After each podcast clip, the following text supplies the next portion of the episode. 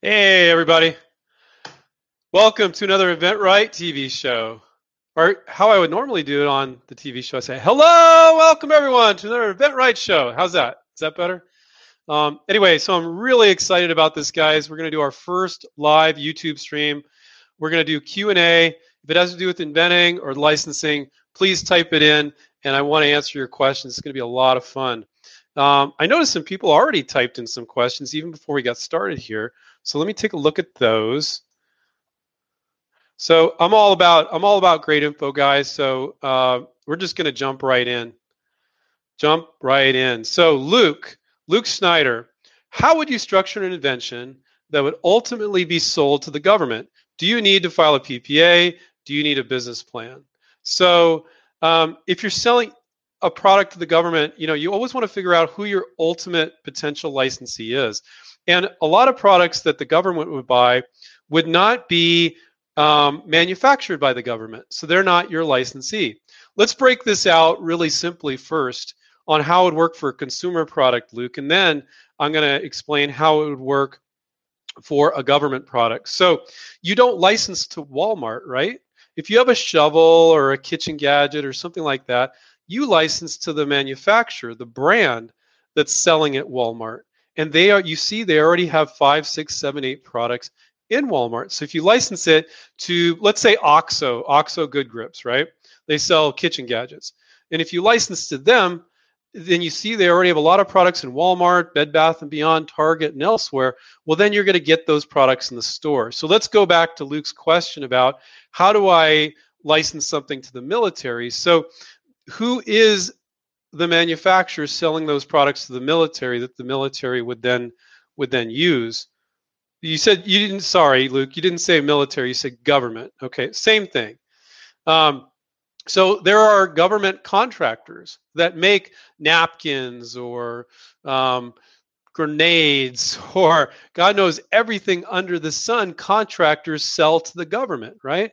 And so you want to identify those government contractors.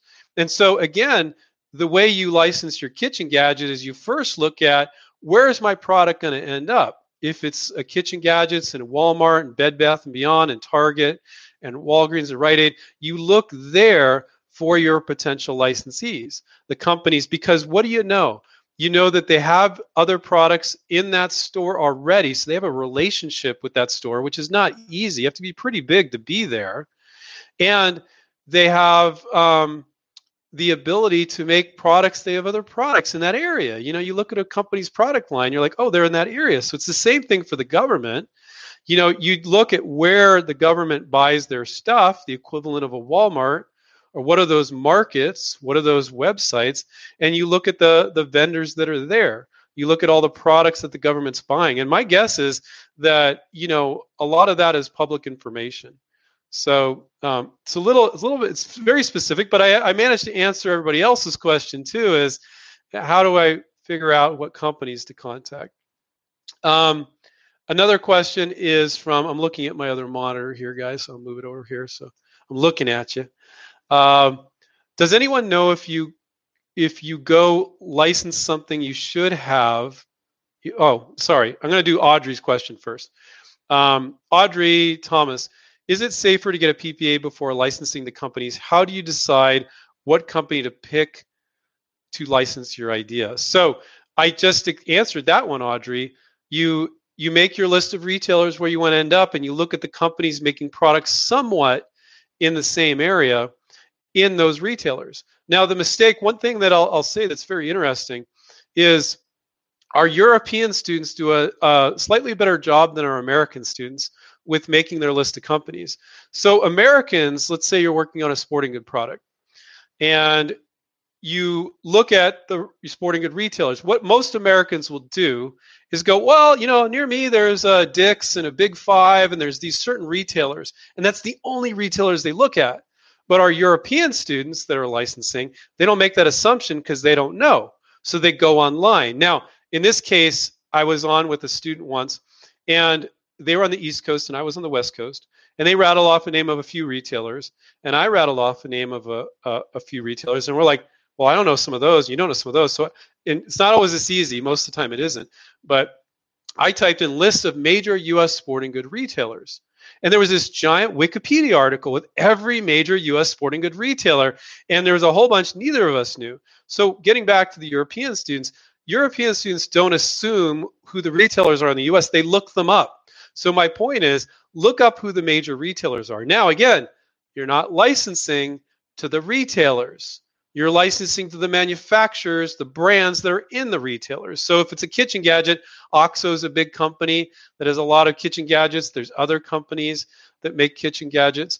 And so that's how you make your list. So your question was how do you decide what company to pick to license your idea?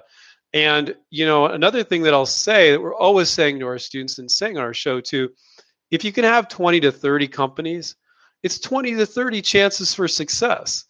If you have three companies, it's three chances for success. And the average inventor, Audrey, will always make a very anemic list of three or four companies, not the 20 or 30. Now, some projects only have 10, some only have 12, but if you have 20 or 30, you're going to reach out to all of them.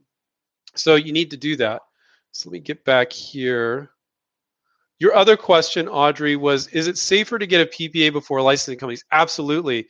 And you can file a provisional patent application in the US for $70. Why wouldn't you? So I'd always, always file a provisional patent application. Um, let's see what else we got here. Any motivate? This is from Mary Ellen uh, Pennington. Any motivational tips for making the first contact? Um, realize that when you're making a contact with a company, whether it's on LinkedIn or whether it's via email or whether it's via the phone, the only the one thing you're trying to do is not to sell. There you go. I said it just to get your attention, not to sell. So your sell sheet for I realize some of you are fans, but some of you may not know what a sell sheet is. Is an eight and a half by eleven PDF that you email the company. It's an advertisement for your product. And guess what? It's not, we're going to make a million dollars. This is a great idea. It's none of that. It's an advertisement for their customer. So if they're selling kitchen gadgets, this kitchen gadget would be for their customer, not for them. So they look it and go, oh, yeah, if the company, if, if the consumer saw this, I think they would want to buy it based on my knowledge of, you know, the marketing manager being in the business for 20 years. So it's it's always um, good to realize that you're not selling. So, getting to my point, what you're selling is the benefit of your product, but your sell sheet or your short 30 to second 60 second video that's doing the selling for you you shouldn't try to ever sell on the phone it's like trying to explain how to tie your shoelaces on the phone don't even try so you you said um, you said any motivational tips for making the first contact i love that question because the most motivational thing I can say to most inventors is you don't need to be a salesperson. Your sell sheet or your video is going to do the selling. You're just asking permission to send it. Doesn't matter if it's on LinkedIn, doesn't matter if it's calling them on the phone and asking permission to sell it, to, to send it, but you're asking permission to email your sell sheet or your video. So that encourages people tremendously. A lot of people, the last thing they want to do is call a company and they definitely don't feel like they can sell. But if you take your time, put together a good sell sheet, put together a good video, that can do the selling for you and you don't have to be nervous about it. So you asked for something that was motivational. That's one of the biggest motivational things I think we can say is with regards to reaching out to companies. Um, let's see. Princeton says, How would I go about structuring a PPA for a smartwatch if I'm unaware of the mechanical contents of the product. Um, well, I mean, and I don't know what your product is, Pennington, but a smartwatch, if, you know, you said, how would I be able to go about structuring the PPA for a smartwatch? My question is, are you inventing an accessory for a smartwatch? Like I have an Apple Watch. I have I don't have it on my wrist. I have it right here on my table. Um, is it an accessory or is it the smartwatch itself? because one of the core fundamental principles of licensing is that if you have one company or two companies, Samsung and Apple, I know there's more, and they're your only potential licensees, I don't see that as very attractive. Now, if it's an accessory, if it's, I got my Apple Watch right here, if it's an accessory, some sort of cover or um, I can't lift it up because it's connected. I have an interesting little charger. Ben, call out to you. Thanks for the the the the Apple Watch charger. Um, some unique charger or something. You know, think about that. How many people make chargers for smartwatches? Tons. I bought a few unique ones. Ben gave me one who does our Smart Pitch program. Now you probably have 20 or 30 potential licensees. So we can't get deep into it, Ben, because we can't have all the time talk about your, your specific product. We can't make that public disclosure. But um, a smartwatch would be a much less attractive project to work on as opposed to a smartwatch accessory because you've only got a few really big mega companies. Now, there's my seven-year-old has a smartwatch. It's like a cheapy, like like fun thing.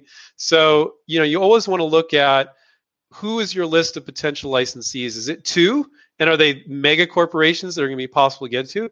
Or is it like a smartwatch accessory where you might have 30 companies that are big, but not the biggest in the world like Samsung and Apple? And are they very easy to get a hold of? Um, so your question now, I your question was about PPAs, but I was talking about just the fact that you're working on a smartwatch at all is a little nutty um, because you're asking a lot. Now, you're asking about the PPA. So let's say your your modification of a smartwatch was fairly simple and straightforward. What you would do is protect that piece. But you were asking if I don't understand the mechanical contents of it, how do I get a PPA? And if your product and what you want to do is dependent on understanding the mechanical contents, and that's not your thing, you're not an engineer, you shouldn't be working on that project. Now, if your piece or your change, let's say, let's say it's this dial, you know, on the side of the smartwatch, and you wanted to change just a physical mechanism or something, and that is within your realm of understanding, go for it. But still, again, if it's just for Samsung and Apple, it's not a very attractive project. I'd rather see you work on a smart watch accessory where you could have 50 companies you could reach out to.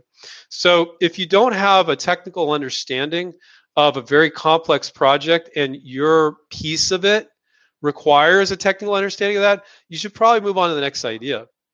Okay, so that that's uh, that was uh, Princeton. Thank you. Great question. Um, I'm new to this, so sorry if I haven't been thanking you guys for your questions because they're amazing. Um, Sarah said, "Would you always recommend getting a PPA?" I think I answered that earlier. Absolutely, Sarah. I would always recommend getting a PPA. Um, uh, let's see what else we got here. Ishmael, I'm just reading these before I even uh, before I even finish reading them. I'm just going to read them out loud. Um, how would you no? Okay, this one's from Neil.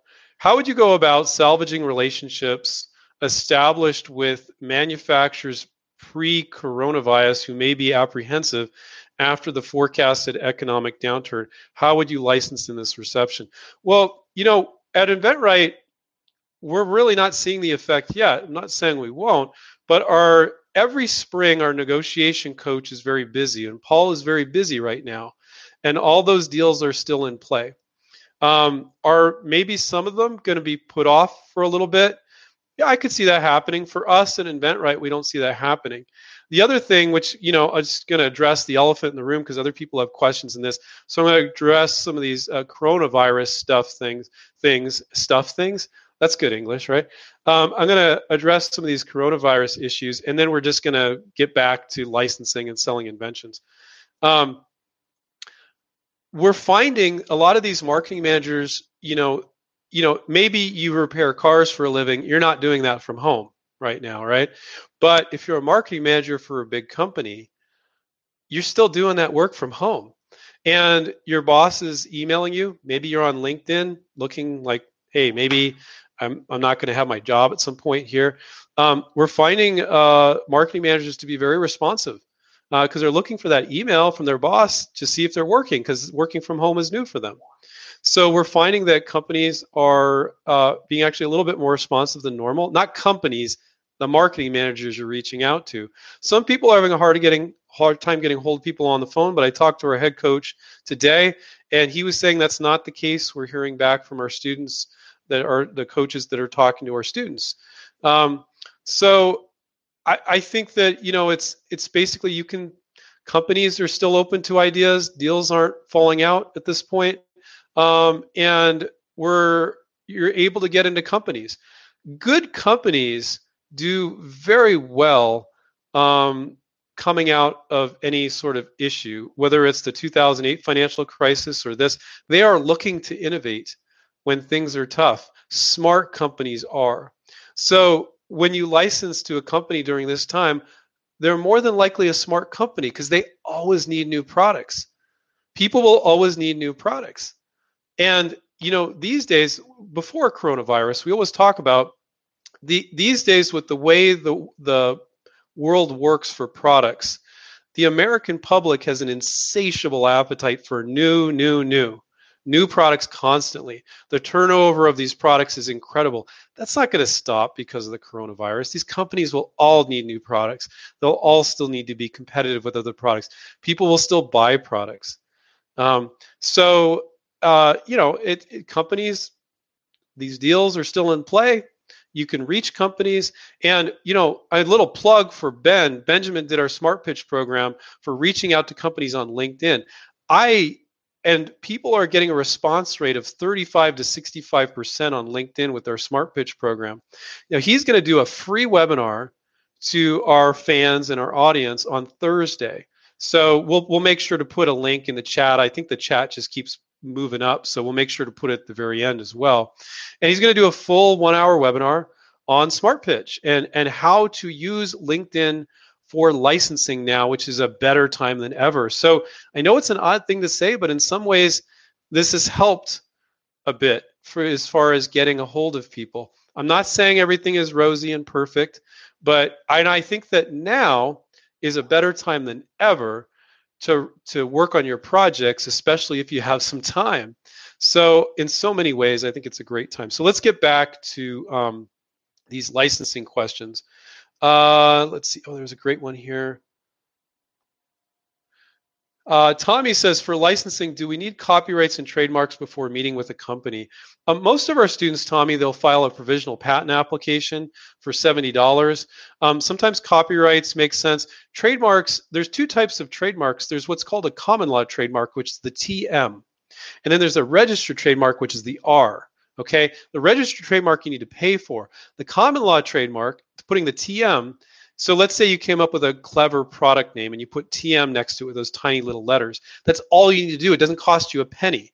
The registered trademark offers you a little bit more protection, but there's a very good chance that they're not going to like your product name. So running out and spending a bunch of money when you're looking to license a product to a company in most cases is not smart spending all that money on a trademark. Put the little TM, it puts them on notice that you intend on using that mark. Technically, over a period of time, if you're not using a mark in commerce, this includes a registered trademark too. You can't claim that registered trademark that you pay for and not use it in commerce and not sell the product. So it's not like a provisional patent or a patent. You can not do it and it still protects you, the patent. But uh, a trademark, that's not the case. So the advice that we give our students is do the common law trademark, the TM. this isn't legal advice, so seek advice from uh, an attorney if you want legal advice. This is just what I'm telling you. We tell most of our students when we know about their scenario. And it puts them on notice you intend on using the mark. In 20 years, we've had students in over 65 countries. We've never had that bite an inventor in the butt. It could, but it never has. So that's a, a really good cost saving measure that you can take. Put the TM instead of the R. You got to pay for the R. You got to file it with the patent office. Um, as far as copyrights go, um, it really depends on what the what the product is. You can file copyrights in some scenarios, and that makes sense. Um, but most of you are going to be filing a provisional patent application. Okay. Um, let's see what else we got here. Uh, the person's name is Flip Society. They're going by a handle. The sleeping dinosaur ideas. Can small improvements really get around everything that has already been protected? It's not about protection in that case. I love that question. I feel weird calling you Flip Society because that's your handle, but I'll call you Flip. How about that? Flip, I love that question. What's more important is it's what companies love. Now, whenever I make, I'm going to make this statement, and a bunch of you are going to go, "Oh, but my idea really is very, very new." Okay, that doesn't mean you can't license that product. So let's say you got a new barbecue spatula, okay, and it there's eight barbecue spatulas that are somewhat, God forbid, somewhat similar to your idea, and you've got a slight tweak. You got a little notch in it that helps you clean the grate a little bit easier. Okay, that's a good thing because companies that are not all companies are risk adverse, but most companies are somewhat risk adverse, justifiably so. They know the market. They're in barbecue accessories. They they go, oh well, you know what you're doing there. I know there's like eight companies selling something like that, and it's selling well because if eight companies are selling something like that, it's obviously selling well, right? So, and now you got a slight tweak. So they're like, great, low risk. A percentage of people are going to buy this product over those others because it's got that slight tweak, that slight improvement. So licensing products with slight improvements, you'd be amazed at how slight they can be. It's amazing. It it reduces their risk. Oh, there's all those things, and then you got a slight improvement. Now, when I say that, some people are like, well, but my product is just so new. There's nothing like it. There's nothing like it, which, by the way, never, ever, ever in a million years say basically to anybody because it shows you're a green inventor even if it's you believe it's true don't say it okay but can you license really mind-blowing new ideas? Yes but the company's going to look at it and go well there's really nothing like it so i don't know. Or they look at it but you only need one. Contact 25 companies. One's like this is really cool we want this. And other ones are going to be like you know it's too new i just too unknown. I'm not sure. And they'll say well really really cool but not right for us not at this time. They'll give you some generic answers which I'm going to get back to the virus thing just for a second. You know, companies will give you non-specific no's, and most of what you're going to get is no's, and you just need one or two maybes. You move forward with a maybe and turn it into a yes. Um, people, companies will typically give answers like, "Oh, really nice, but not for us, not at this time." We're busy with other projects. And what I see with this virus thing is these are just generic answers. The marketing manager, they're busy, they got a lot of things going on. They just need to move on. And they're polite enough to reply to you. But what they say isn't necessarily what is the case and and so they just got to move on you know they don't have time to go back and forth with you on email 30 times and that's fine. You got 25 companies some people don't want to talk and discuss it with you. What's going to happen is some of these marketing managers are going to use instead of that generic response another generic response that they think people will readily accept. Oh with the virus we're really busy right now. And there's going to be people think like oh well then there no people aren't open. When because you haven't reached out to companies, you don't know what normal is, and your hit ratio is just the same. They're just giving you different generic answers. And with some of those companies, it's legit. You know, we're focusing on this area, we're not focusing on this type of product because we're refocusing our business. And other people, they're just going to something they say. So for those of you that are reaching out, when they give the answer with it's the virus, if you haven't ever reached out to 30 companies before for another product, realize it could be a generic answer. It could be a solid answer. You'll never know. But you only need one company to say yes, and that's always going to be the case. And it's still the case today. Okay. Um, let's see, so many questions. Hopefully, I'm not talking too fast, guys. Um, uh. See, I'm going to pull these up on this other screen so I'm not looking sideways at you. So thank Flip, thank you, Flip. Uh, small improvements are great. Big improvements work too. Um, Robin says, do you personally call these companies yourself? Yes, you need to reach out to these companies. And the two major ways, ways you reach out to companies is, well, three, but you reach, you just call them. And the other one is you LinkedIn message them but you need to know how to handle those calls right? And and you need to know who to ask for. So we don't have time to go into all the de- details but for the most part you're reaching out to the marketing manager that handles your xyz product line. You know you've observed you've gone on their website. Most inventors don't do this so do this. Go on their website look at their product line and when you call them and you get a gatekeeper say well you know and quite often they're confused about where to send you. I have a product that I'm looking to license. Uh, is your company open to receiving ideas from the outside? And they're like, mm, I don't know what to do.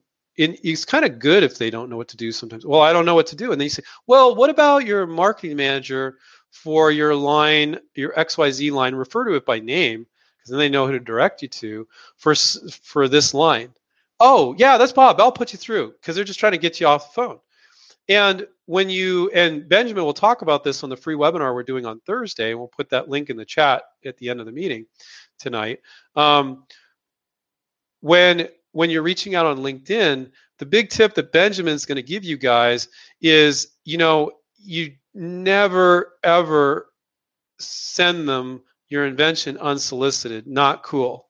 So when you reach out to them, you're you're you might think, oh, this is the marketing manager for this product line.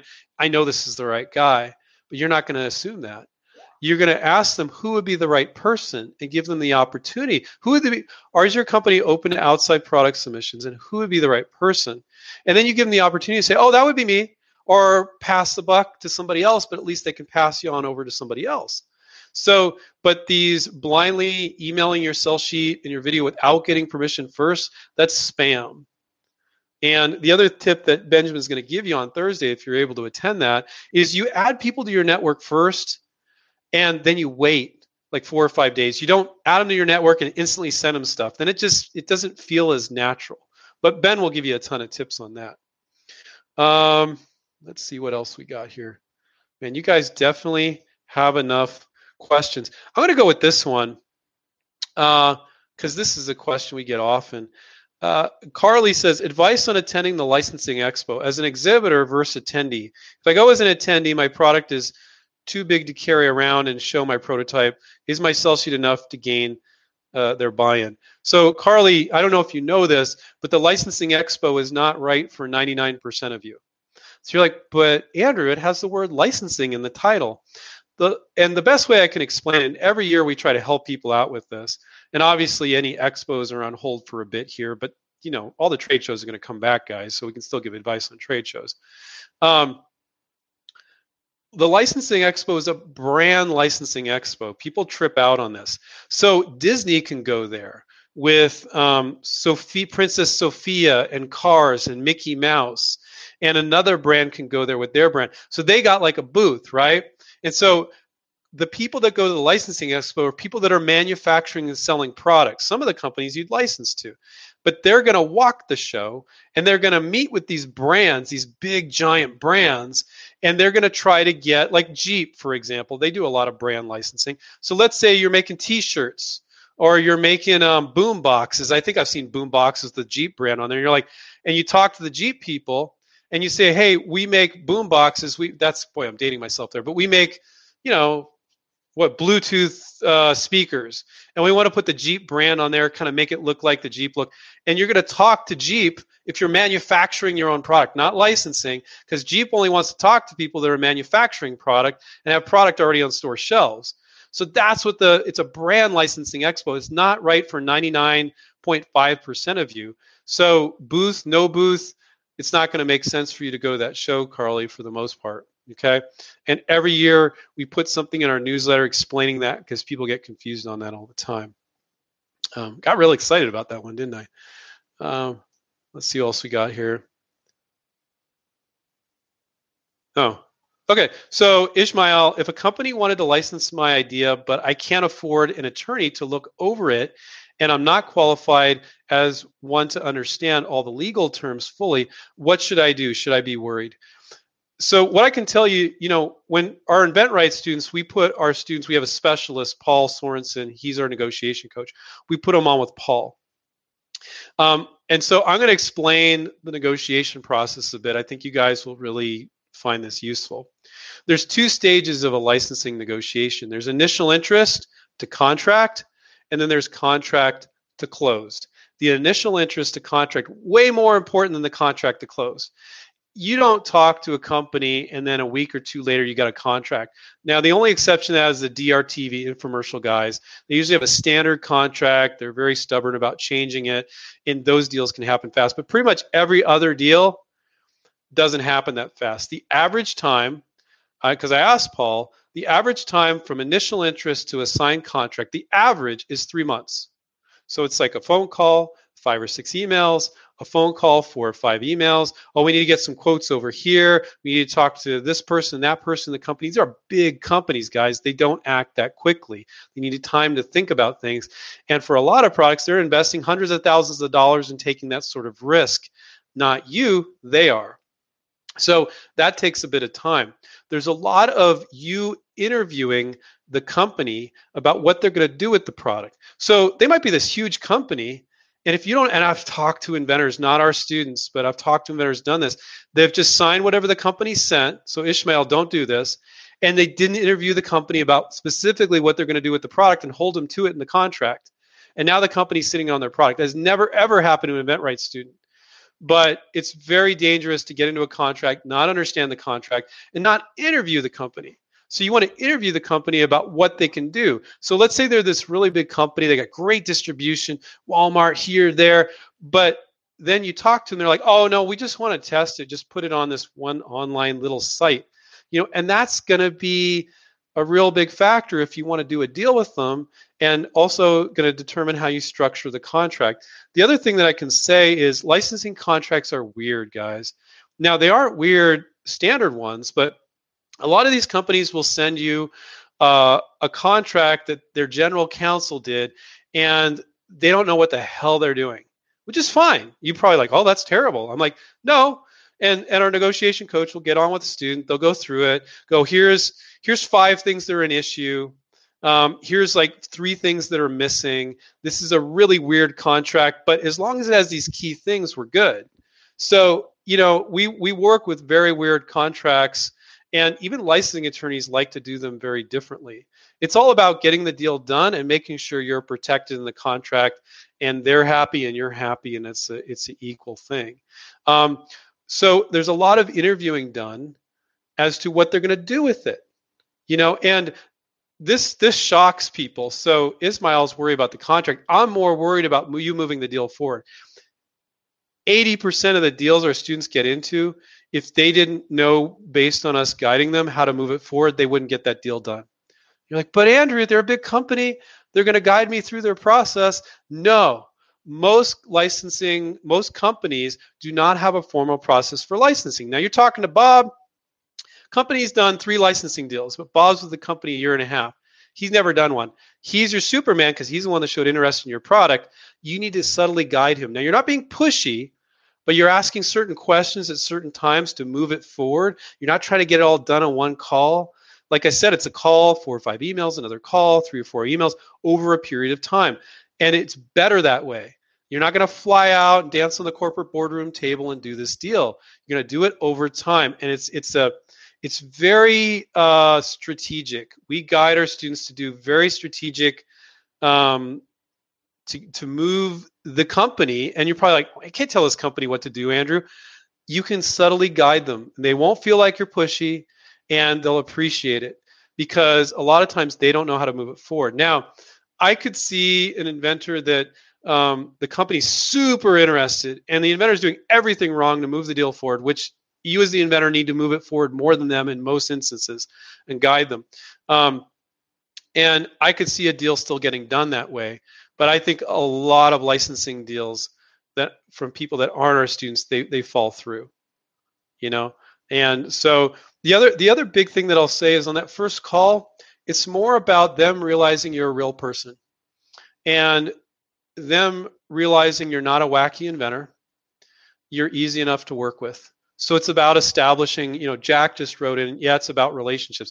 It's about establishing that relationship. A lot of you, what you'll tend and want to do is you'll want to just do it a bunch via email. That's a giant mistake. One of the first things you do when you get interested is you get on the phone and you talk to them. It's a litmus test as to how interested they are. And of course, you just say, "Can we just talk for a few minutes? I have some questions for you. I'm sure you have some for me." And you, we know it's not going to be a few minutes. We know it's going to be 5, 10, maybe 15, 20 minutes if they're open. But that's what you say. You want to get on the phone and talk with them. And a big a big part of it is they're going to be showing your stuff around the companies. They want to make sure you're not going to be doing whacked out stuff and embarrass them. So when you're easy to talk to on that first call, doesn't mean later in negotiation you're going to debate things, but you want to be very approachable on that call. And um, and answer their questions about the product, you know, and talk about the product and talk about their company. Make statements about a few things that you, oh, well, I, I think it might fit in with this product, like that product. Let them know that you care about them and their company. Because, you know, they were intrigued with your product, yes, but just saying a few things about their company is going to impress them because most inventors don't. Um, so uh, let's see what else we got here. Um, oh, okay, this one from Fac- Factum. That's a cool name. Um, should I should I prototype prior to reaching out to a company? So there is no one answer for that. Um, one thing that Steve and I have been guiding people with mindset stuff on for 20 years is you're not selling your patent and you're not selling your prototype. You're selling the benefit of your idea. So if it makes it easier to clean your car or chop carrots or whatever, that's what you're truly selling. So, and you can sell benefits with a sell sheet or a video. It really has nothing to do with the prototype. Okay. Now, you need to be able to relay those benefits. It might be on a sell sheet with a virtual prototype where um, you know it's it's the renderings done has no this is what we do for a lot of our students. It has no engineering dimensions anything but it looks pretty. So they see it and go oh that's what it is. And maybe there's a close up showing the hinge know oh okay i get it. And that could be all done virtually because a lot of products you can look at them and and go and the company's like well how do we make this and you're like well there's this product and there's this product and i just took basically this product that sells for 995 and they're like oh and just put a hinge on it here to accomplish that functionality. And they're like, oh, yeah, we can do that. So why did you go out and spend five grand on a prototype when you could have just said that to them after you intrigued them? So what I'm getting to here is you can go fishing and intrigue them and they won't go, oh, you don't have a beautiful working production prototype. Oh, forget you and hang up on you. Never happened in 20 years. Um, does it mean they won't ask for it? But if you can address it with a simple conversation and go, well, there's these products and these other products, not only could they understand by looking at these products, the samples you give them, that it can be made, but they're like, oh, damn, yeah, we could make it under under 20 bucks too. You know, now I'm not saying that works 100% of the time, but it's okay to get interest. Now, there are some products where you're like, I just have no idea if this would even work you know, and you can't base it on looking at existing products and go, well, I would just tweak that, and I'm pretty uh, fairly certain 70% that would work. And you'll need to make some sort of prototype. Maybe it's a let's use a simple example, it's some dog toy. And you cannibalize an existing dog toy and you duct tape it and you throw it, and the dog goes crazy for it. But after a few uses, the dog eats it up and it doesn't work right anymore.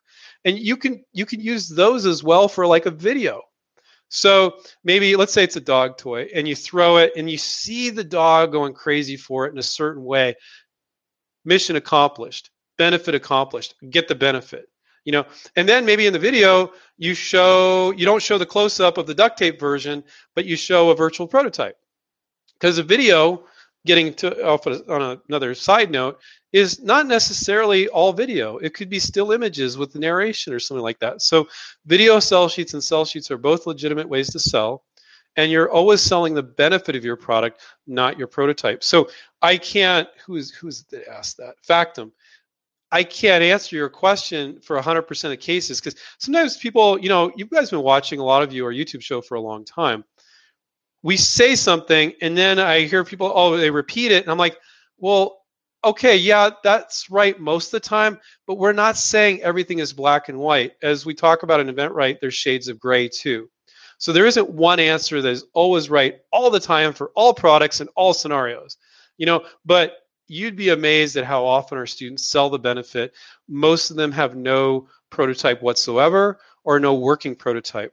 But I can't say that in your particular case, it wouldn't make sense for you to play around with it, see if it works. Or in some cases, you might need to invest in a prototype. But the vast majority of the time, you can sell the benefits, get the interest, and then they might occasional company, well, you know, unless you get a prototype, but at least you got a fish on the hook. To spend five, ten grand on a prototype when you didn't know if anybody was interested in the benefit, not too smart. It's not. It's almost kind of stupid. Um, but your perception, I understand why you're thinking it oh but the company expects it and they'll just kick me the curb very quickly.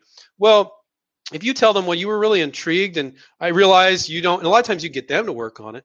You guys don't want to do this, but um, if I work on it and I show you something, will you, will you take a look at? Oh yeah, of course. You know, um, but you're so. It's also another reason to not call and LinkedIn message companies. It's another yet another reason why you can't get started and get into the world because when you can really call yourself an inventor is when you make that first call or that first LinkedIn message to put it in front of a company so they can see it. That's when you're really an inventor. So it's another excuse for some people. Now, for other people, it's not an excuse. You're like, well, I thought I needed that, Andrew. So thank you for telling me I don't. But it's it's it's not going to bite you in the butt. It really isn't. And then let's say you get interest from three companies. They're like, wow, this is really cool, but uh, we have hesitations about this or that. And you can maybe address those hesitations without making a prototype. Oh, because they're not creative. You know, a lot of corporations aren't creative. You come up with a solution to that problem, and they're like, oh, great. And it didn't require you to make a $5,000 prototype or even a $500 prototype. Other times you're like, oh, yeah, I don't know how I'm going to solve that problem you know, and, and you need to work on it. But maybe they can work with you a little bit and well, tell me this, tell me that, you know. Um, let's see.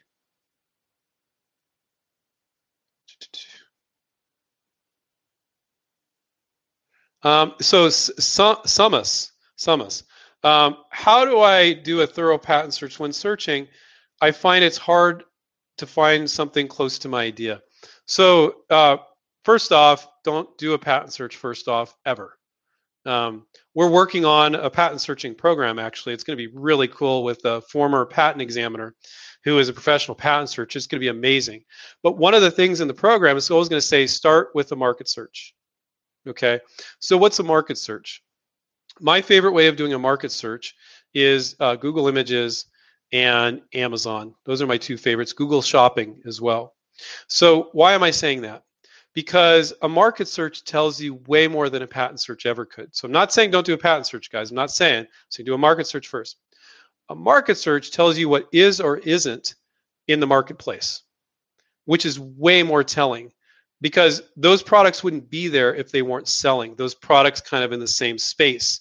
And they would go hit the market and the company would stop selling them very quickly when they don't sell. So it's verifying that people like products in that space when you find similar products.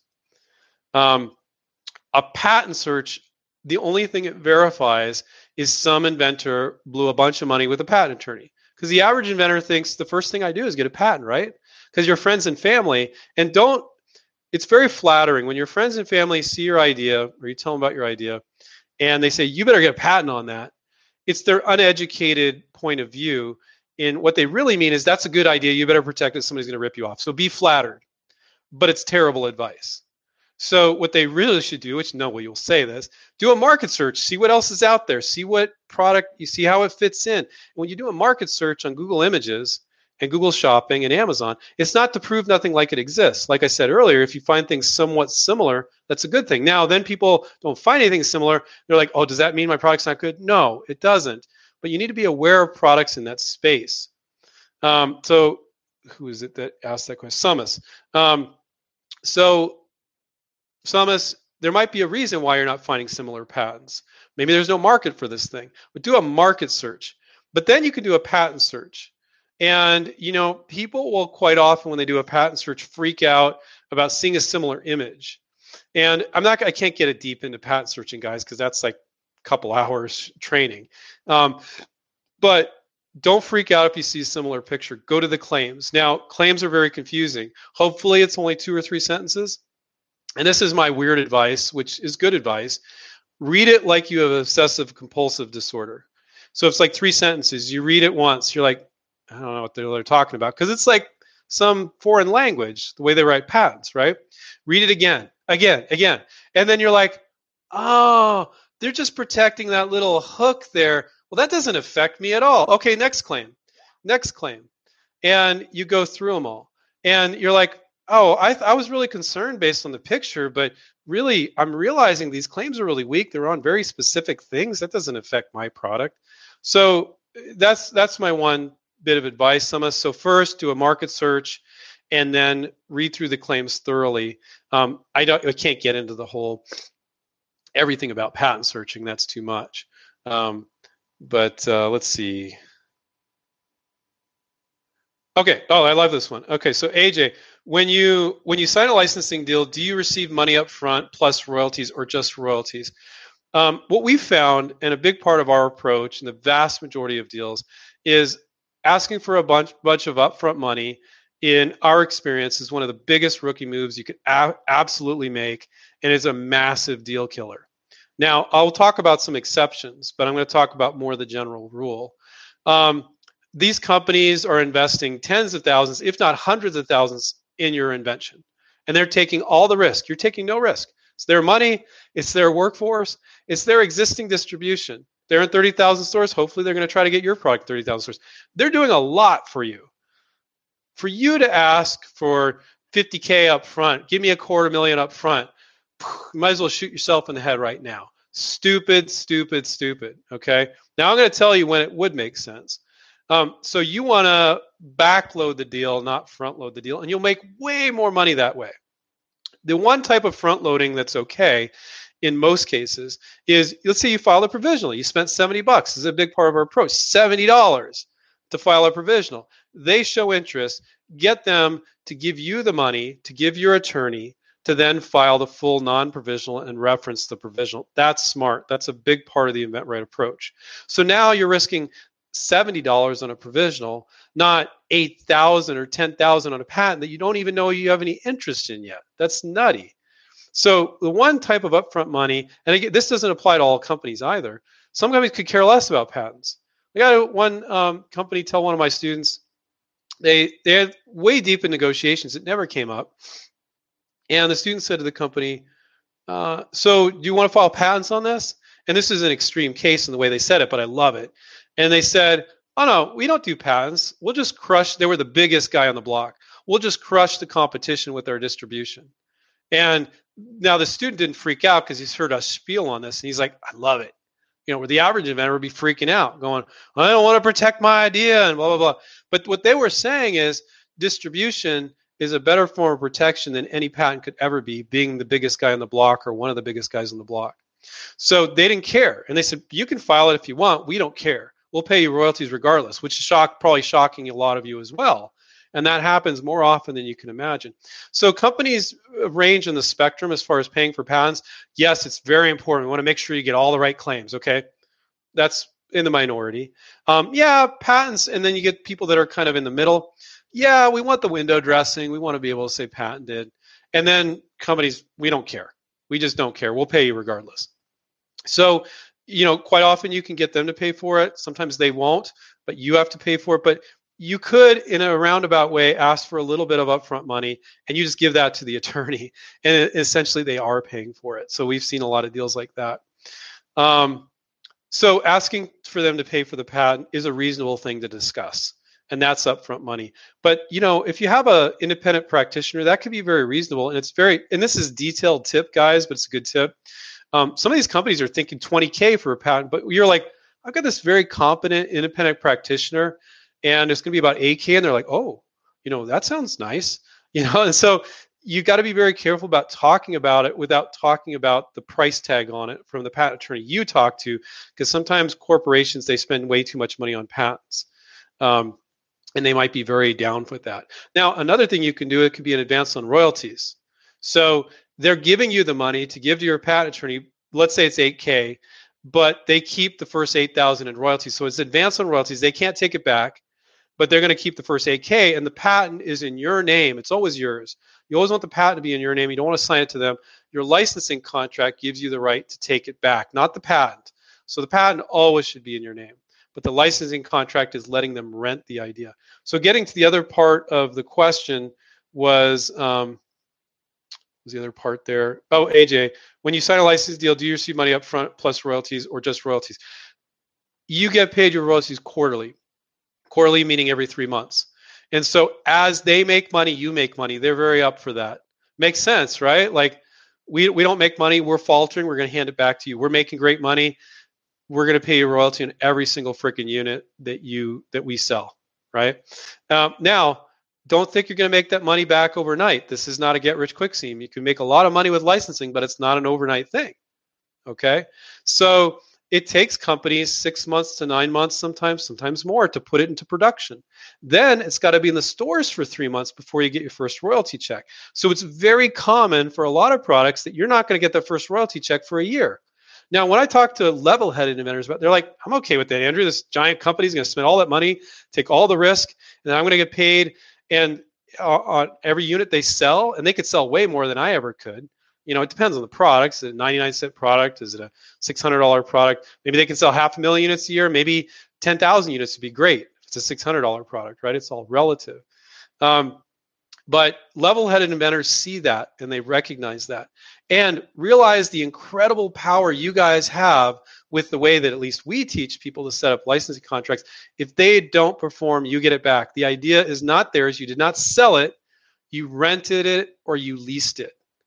So let me see if I answered uh, AJ's question. Yeah, so get the money on the back end, money for the patent, great. Besides that, wouldn't do it. Now, the getting to the exception, we have students that have are making millions of dollars or making hundreds of thousands of dollars, and they're venturing and they're selling their product, and now they want to license it. They're like, I'm drowning. I know a big company could do better than I could. Okay. Now, if you're giving them tooling, if you're giving them existing distribution, if you're giving them existing inventory, are you going to ask for money up front? Hell yeah, you are. But that's not the case for most of you, you know. So with all that, it would make sense. But when you're licensing, there was little to no risk on your part. Spend 70 bucks for a provisional, a few bucks for a sell sheet. You know, don't ask for a bunch of money up front. Stupid, stupid, stupid. Um, don't do that. Okay. But there's always exceptions. Like I said, shades of gray. I'm going to go the full hour, guys, because I'm having fun.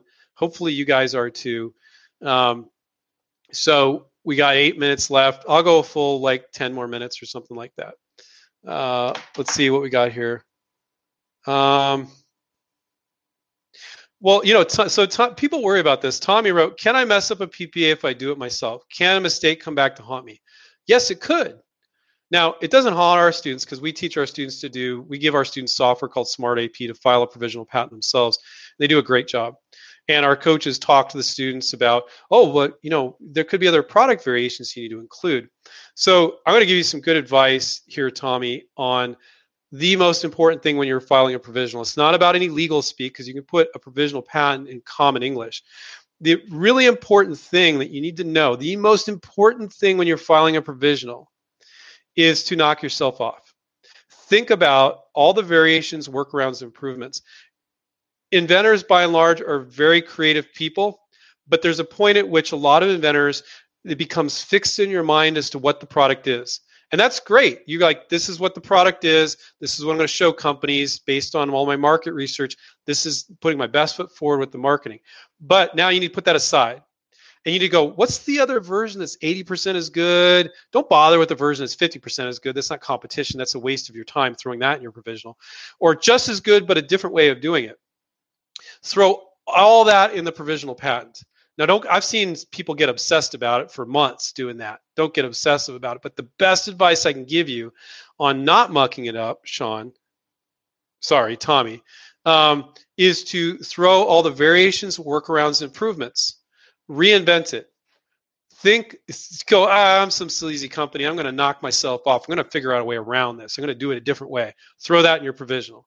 You'll be fine. Now, another thing that I can say that is great is you can file the provisional. You can legally say patent pending. You don't have to say provisional patent pending. Show it to all these companies and um, see if there's interest. And the first thing you do is not show them your provisional. If you get a lot of traction, you could then go to attorney and have them review your, review your provisional before you even show it to the companies and file another one. Okay, so they can never see it. They can't see your provisional. They don't know what you're protecting or not protecting. All right, so those are some ways that you can make sure it doesn't haunt you. And with licensing, it, it shouldn't shouldn't have to. Again, with anything legal, provisional patents, patents, we are not uh, we're not attorneys. This is not legal advice talk to your legal advisor before taking any action. But these are these are things we train our students on, and we always tell them to do the same. Um,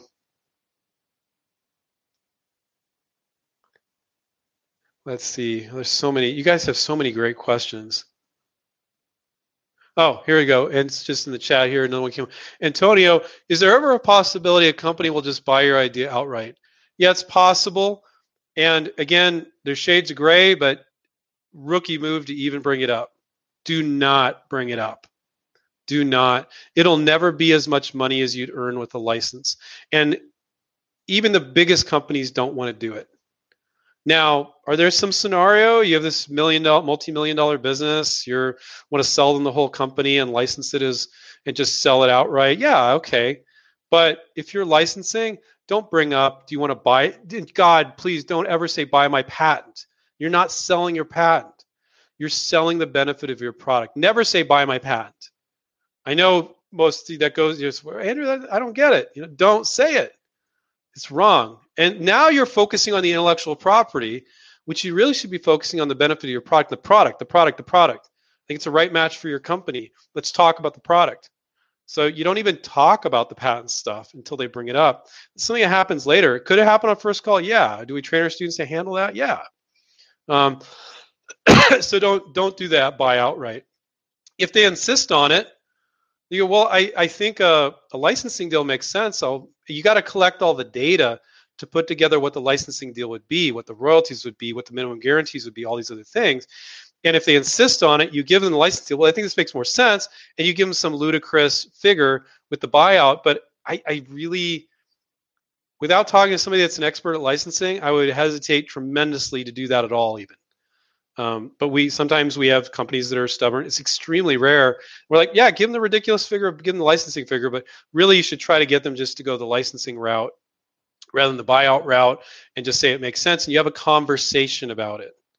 And which is, you know, another point I'll make is people think they can do this all via email. That's a joke. You have to get on talk with these companies. And you're not gonna, and you don't need to fly out meet with these companies at all. Um, licensing is is very virus proof if you want to get back on that topic. Um, we have always told our students you do not need to fly out and meet with these companies and it will never be right because it doesn't happen in one call. We've had students fight us on that. They did it and they're like andrew you're right. Complete waste of time. The right people aren't in the room. We only talked about a few things. So licensing is a call emails a call emails so you know you don't need to fly out meet with them and you, don't want to try to get it all done in one call. And this is going to scare some of you, but you're more responsible for moving it forward than they are. So keep that in mind. You know, these guys will not go, here's the golden path. Here's our five step system for licensing. This happens, then this happens. You can ask them if they have a process and they can tell you, but most of them don't. Um, uh, let's see. God, I'm having so much fun, but we can go another five minutes. Let's see if we get some questions over here. I know I talk fast, guys. Sorry about that. But hopefully, you're like, hey, I got a lot of info. I don't like it when people talk at a snail's pace personally, but um, who Linda Marie who would you recommend as an initial contact within a company to begin the licensing process? Usually a marketing manager um, for a such and such product line. A marketing manager is usually the key word. Could be assistant to a marketing manager. Um, if you have a hard time getting a hold of those folks, um, the salespeople always pick up their phones. So sales can be great. You can ask them to push it on over to marketing. Um, and they might even say, well, this is great. Like I'll show this to Bob in marketing. But I would always go for the marketing manager first and the salespeople next. Um, if it's a really small company, you don't want the CEO. You don't. Because what happens is you talk to them, CEOs don't, I'm again making a stereotype, the CEOs don't do the work. Other people do it. And if you can find somebody lower in the company, like a marketing manager, they found you, they're going to get rewarded and they're going to work with you. And they tell the CEO, the CEO's like, oh, good, yeah, keep working on that. The CEO, you talk to the CEO, they shove it down on somebody. Now it's not that really that person's project. It was just kind of shoved upon them. And now they're not going to be that Superman or Superwoman that found this great idea and it blew up their sales. You know, now at small companies, sometimes it is the CEO, but everybody wants to go for the CEO, and that's they won't have the patience with you. They won't have they won't do the work with you um, really avoid the CEO like the plague um, in most the instances. Um, And if you do get them and get somebody, again, there's shades of gray, guys. It's not all black and white. And then you say, oh, great, great. I, lo- I like this product. Is there somebody that I should be working with to move this thing forward? That's fine. Um, but but really try to go after the marketing managers first and the salespeople first. So I just feel like, well, you guys want to do this for 24 hours? Um, we, could, do. We should do a marathon um, Madeline, um, thank you very much. She's I'm not doing that typing, by the way. The typing that says InventRight TV, that's Madeline. So thank you so much for that, because I could not talk like this and still read all this stuff and and type. Um, let's see. Uh, so why if you have any um, if you have anything you want to say, uh, Linda Marie said thank you. Um, uh, Eh, you know, uh, another person said, "Is it being recorded?" I, I, I it's our first time doing a live broadcast, Madeline. I believe that automatically it gets recorded, and then we can make this stream available. Looks like I've got I've got an hour and forty nine seconds so far. Um, yeah.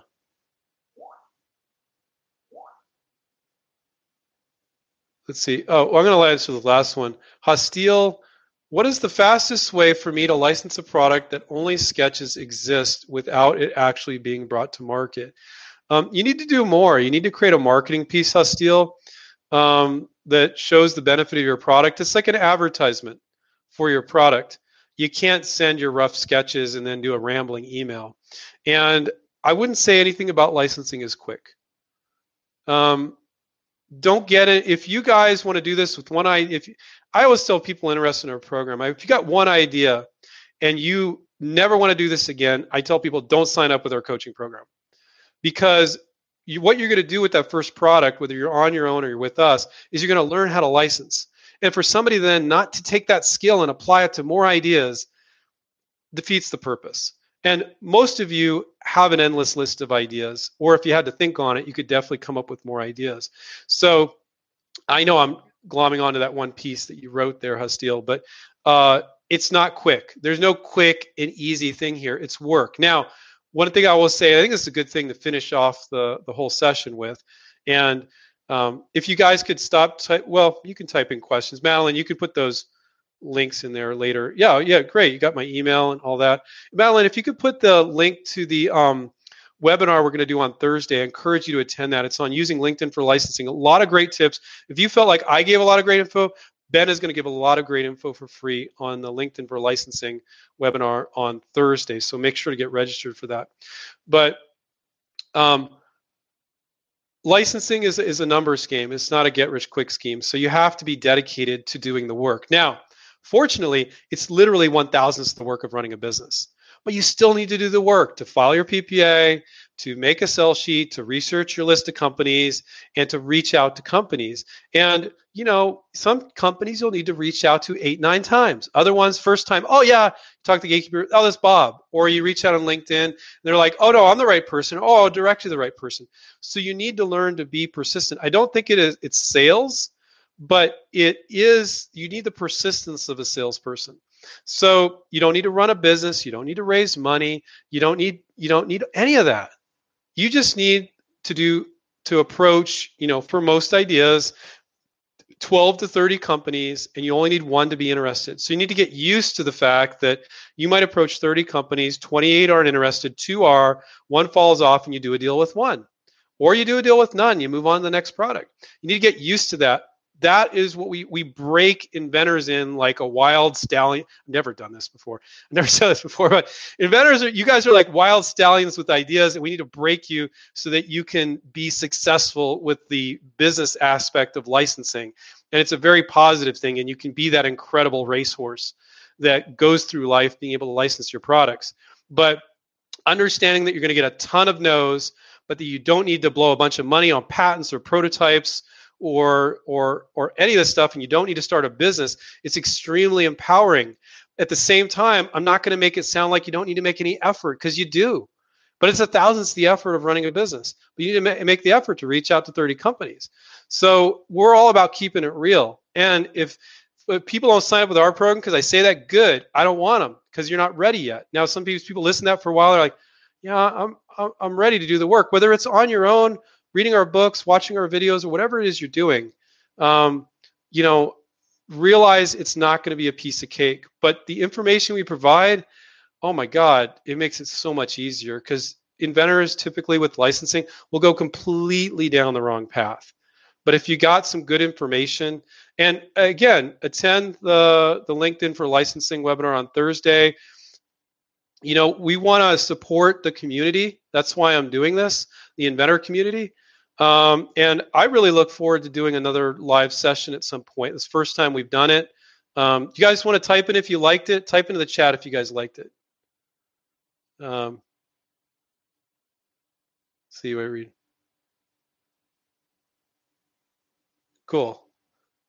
So, all right. So anyway, uh, I can't stop talking because I love sharing this information. Um, I want to remind everybody to keep take care, keep inventing, and we'll catch up with you next time. See ya. Night. Bye.